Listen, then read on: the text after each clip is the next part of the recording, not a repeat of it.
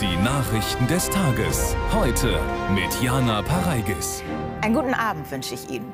Die deutschen Fußballfrauen haben es ja doch noch geschafft, Ruben. Genau, haben die letzte Chance genutzt und sind in Paris dabei. Schönen guten Abend. Unsere Nachrichtenthemen. Ansturm auf Hilfskonvoi. Beim Eintreffen von Versorgungsgütern im Gazastreifen kommt es zu Chaos mit vielen Toten. Verhandlungen wieder gescheitert. Die Lokführergewerkschaft GDL bricht die Tarifgespräche mit der Deutschen Bahn vorzeitig ab. Und Schlüsselübergabe vor den Sommerspielen. Nahe Paris wird das olympische Dorf eingeweiht, das die ganze Gegend aufwerten soll. Im Gazastreifen sind seit Beginn des Krieges mehr als 25.000 palästinensische Frauen und Kinder getötet worden, so der US-amerikanische Verteidigungsminister Austin. Heute gab es erneut Tote und Verletzte. Was genau passiert ist, lässt sich nicht unabhängig überprüfen. In Gaza-Stadt brach ein Chaos rund um einen Hilfskonvoi aus. Nach israelischer Darstellung hätten Palästinenser versucht, den Konvoi nahe einem Armee-Checkpoint zu plündern. In dem Gedränge fielen auch Schüsse. Das von der Hamas kontrollierte Gesundheitsministerium spricht von mehr als 100 Toten. Ina Baltes.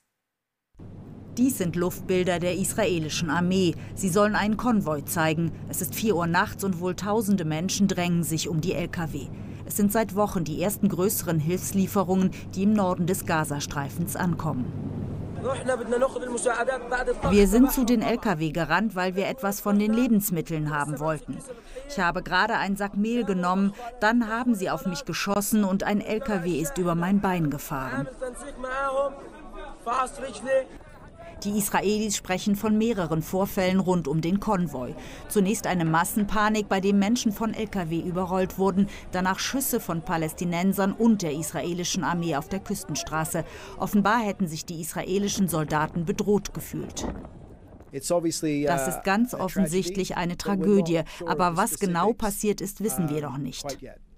Dies sind Bilder aus dem nahen Krankenhaus. Es ist überfüllt, Verletzte werden auf dem Boden behandelt, einige Leichensäcke liegen vor der Tür. Unabhängig überprüfen lassen sich die Vorfälle nicht. Internationale Journalisten dürfen nur mit der israelischen Armee ins Kriegsgebiet. Heute einige Säcke Mehl, ansonsten kommen im Norden kaum Lebensmittel an. Laut Hilfsorganisationen droht hier eine Hungersnot. Essenspakete wie diese bringen Hoffnung. Ägypten wirft sie zusammen mit Frankreich, Jordanien und Katar aus Flugzeugen. Das ist der letzte Ausweg. Jetzt soll die Hilfe aus der Luft, vielleicht auch zusammen mit den Amerikanern, fortgeführt werden. Michael Bewerunge, ja, das scheint ja, als ob die Hilfe für die Menschen in Gaza wirklich vollkommen unorganisiert, gar chaotisch abläuft. Wie kann das sein?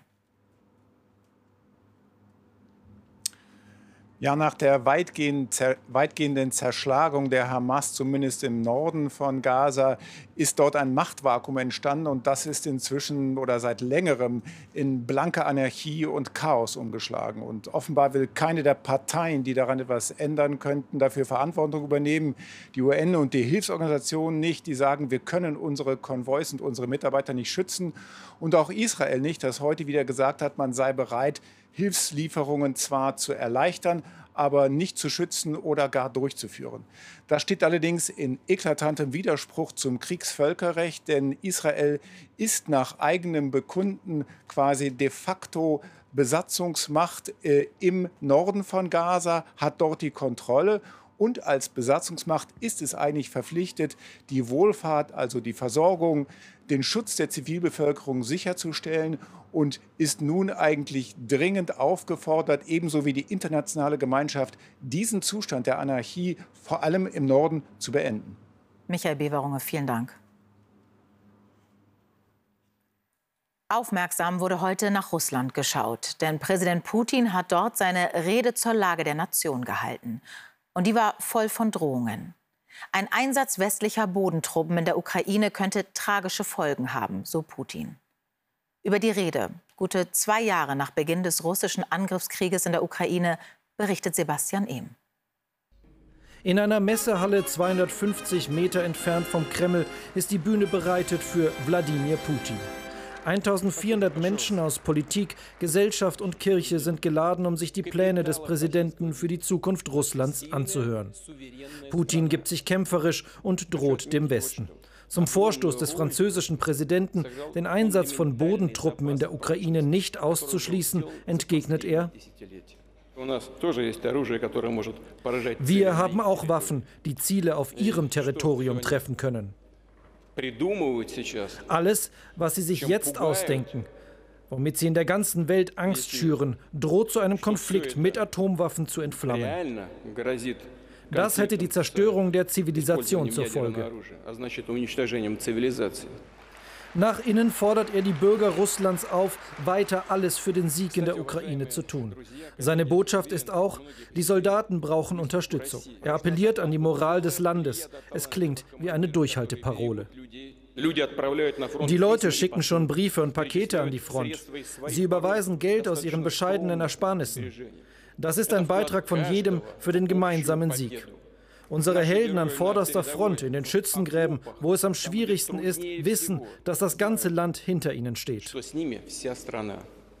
Putins Rede ist vor allem ein Wahlkampfauftritt. Er will den Russen zeigen, dass er der richtige Mann für diesen Job ist. Er inszeniert sich als starker Präsident, der bereit ist, Russland 6 weitere Jahre zu führen, mindestens. Armin Körper in Moskau. Wie schätzen Sie Putins Rede ein?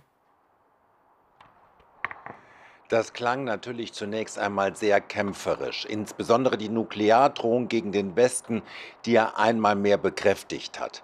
Bei genauerem Hinhören habe ich aber auch andere Töne wahrgenommen. Das klang für mich nach Durchhalteparolen und Rechtfertigungsversuchen. Er sprach davon, Russland müsse Freiheit und Werte verteidigen, der Westen drohe, das Land zu zerreißen. Wladimir Putin hat mit dieser Rede sein Volk auf einen langen und verlustreichen Krieg eingestimmt. Er hat die Menschen aufgefordert, mehr Kinder zu zeugen, offenbar um die Verluste durch den Krieg und die Abwanderung auszugleichen. Insbesondere Familien hat er enorme soziale Leistungen in Aussicht gestellt. Das war Putin der Wahlkämpfer. Wohlgemerkt vor einer Wahl, die nach unseren Standards ja gar keine ist. Deshalb bleibt für mich von diesem Tag der Eindruck von Putin als Kriegsherr, der offenbar fürchten muss, dass sein Volk kriegsmüde werden könnte. Dankeschön, Armin Körper. In der Wohnung der früheren RAF-Terroristin Daniela Klette sind Kriegswaffen und Sprengmittel entdeckt worden. Die Ermittelnden haben mehrere Schnellfeuerwaffen, dazugehörige Munition sowie eine Granate für eine Panzerfaust gefunden. Klette war am Montagabend in Berlin-Kreuzberg festgenommen worden. Die inzwischen 65 Jahre alte Klette war 3 Jahrzehnte untergetaucht und soll jahrelang mit einer falschen Identität in der Hauptstadt gelebt haben. Oliver Deuker, koordiniert werden die Ermittlungen ja vom LKA in Niedersachsen. Auch die beiden weiterhin gesuchten früheren RAF-Terroristen Volker Staub und Burkhard Garwig werden in Berlin vermutet. Was ist dazu bekannt? Naja, sie werden vermutet, wie du das auch richtig schön eben gerade gesagt hast. Also was die Polizei dann am Ende wirklich über den Aufenthaltsort der beiden weiß, da schweigt sie sich auch so ein bisschen auf.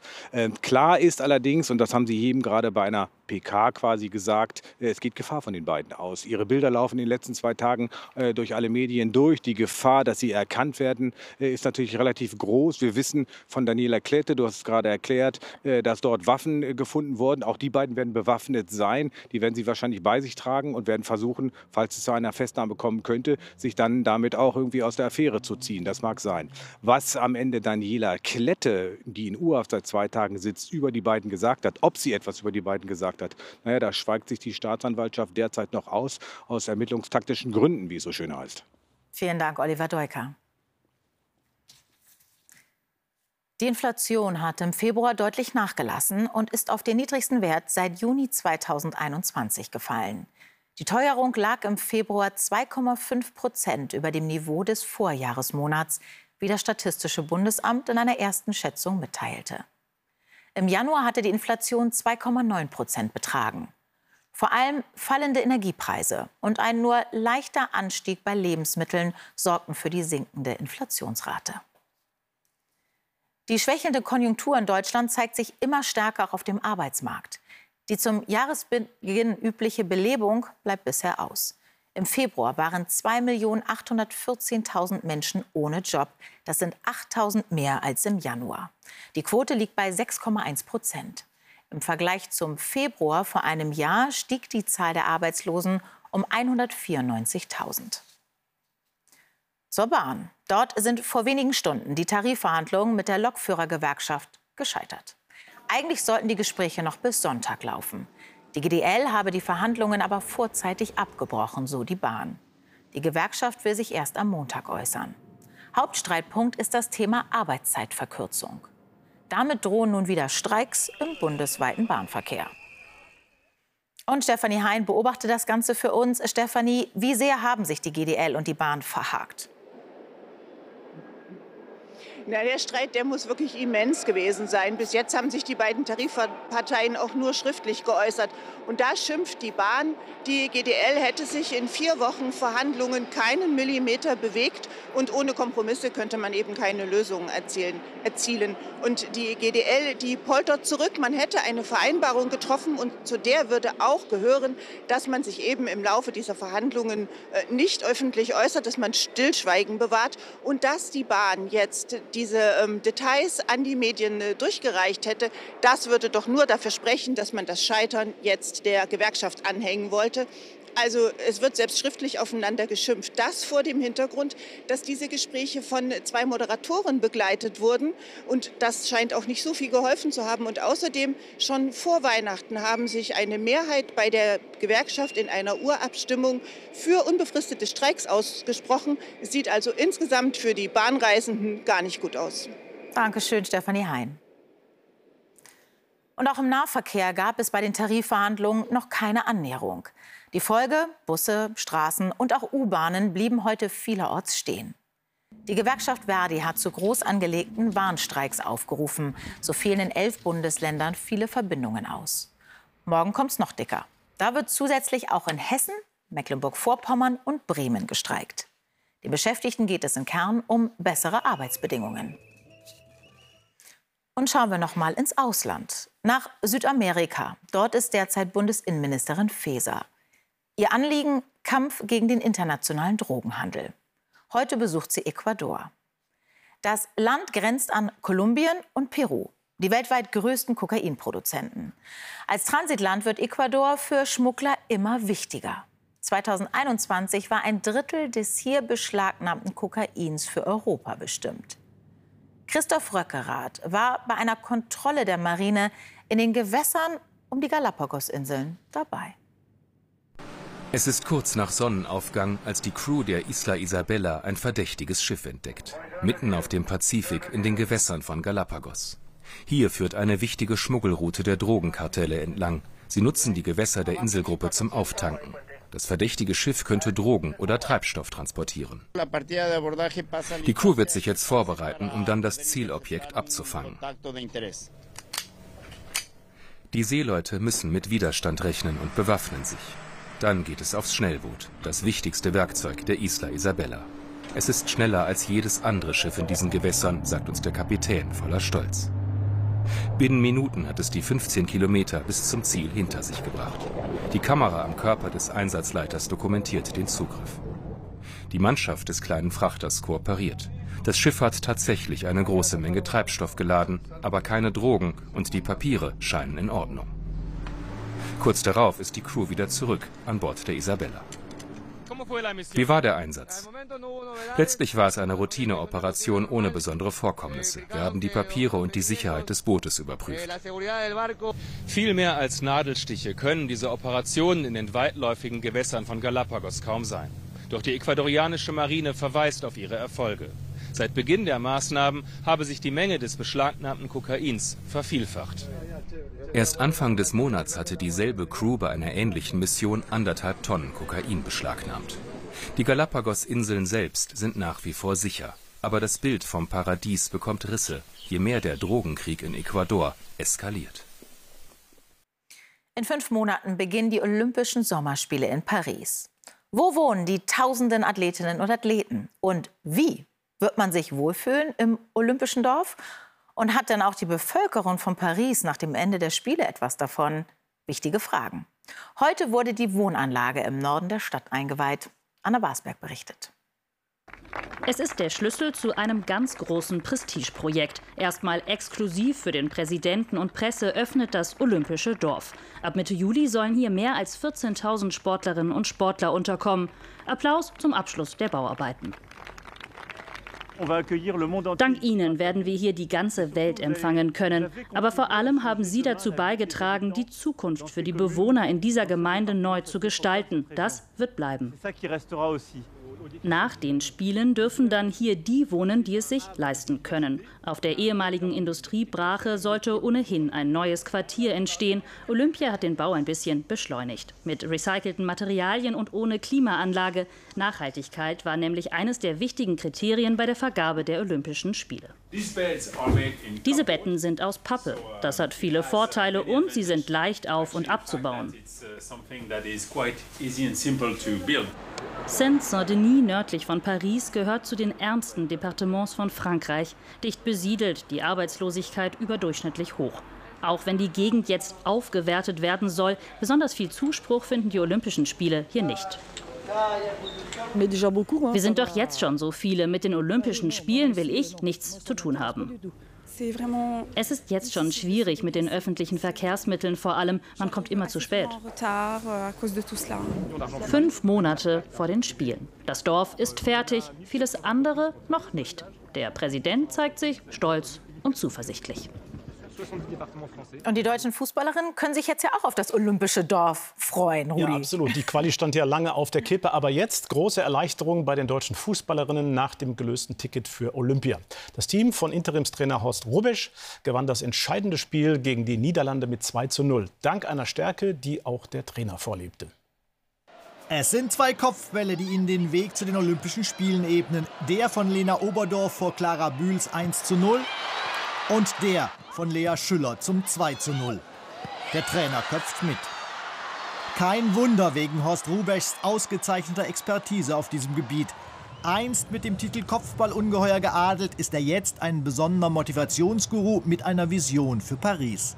Wenn du das erleben kannst und darfst, denke ich mal, und das haben wir gemacht, dass wir alles dafür getan haben, um dahin zu kommen, dann musst du halt auch jetzt dahin fahren, dann musst du halt sehen, dass du ins Endspiel kommst. Das Finale am 10. August als Ziel. Einen Schritt haben die deutschen Frauen getan, als eins von nur 3 europäischen Teams bei Olympia. Für weitere wären auch Kopfballtore herzlich willkommen. Die erste Auflage der Nations League der Frauen gewannen die Weltmeisterinnen aus Spanien. Und zwar mit einem 2:0-Sieg gegen Frankreich. Die Nations League ist beendet. Die neue Saison der Formel 1 steht in den Startlöchern. Heute gab es die ersten Trainingseinheiten auf dem Bahrain International Circuit.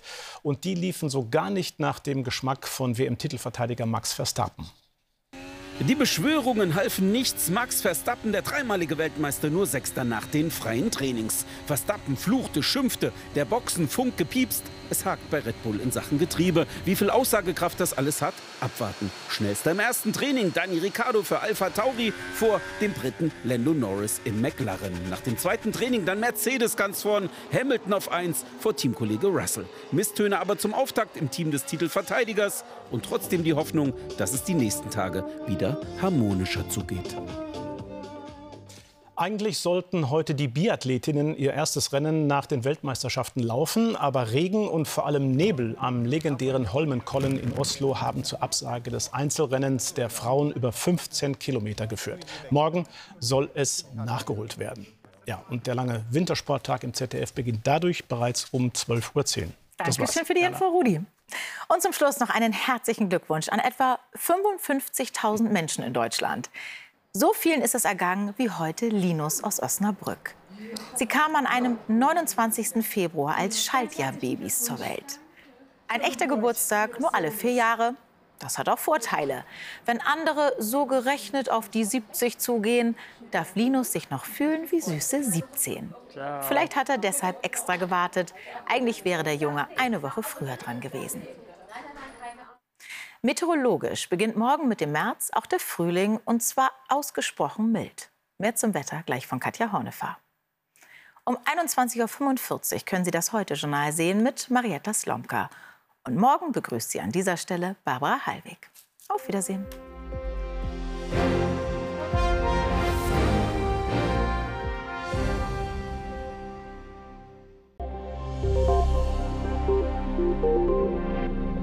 Guten Abend. Auf diesem Satellitenbild sehen Sie ganz prominent, dass tief über dem zentralen Mittelmeer und Sahara-Staub über dem Mittelmeer, das ist diese Lufttrübung. Was Sie auch erkennen, um 12:45 Uhr, da hielt sich noch ein Nebelfeld über dem Rhein-Main-Gebiet. 2 Stunden später, um 14:45 Uhr, war der Nebel weg und die Sonne strahlte von Rügen bis zur Costa del Sol.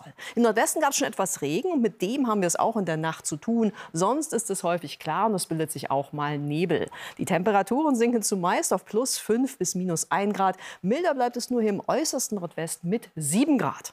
Morgen erwarten uns 16 Grad im südlichen Brandenburg und auch in der Lausitz. Deutlich kälter bleibt es am Alpenrand mit nur 7 Grad. Denn dort ist es morgen trüb und es regnet oft. Und im Laufe des Tages erreichen diese Regenwolken vielleicht auch den Main. Sonst ist es mal mehr, mal weniger stark bewölkt. Am freundlichsten im Nordosten und auch im Nordwesten fällt noch etwas Regen bei Südwind.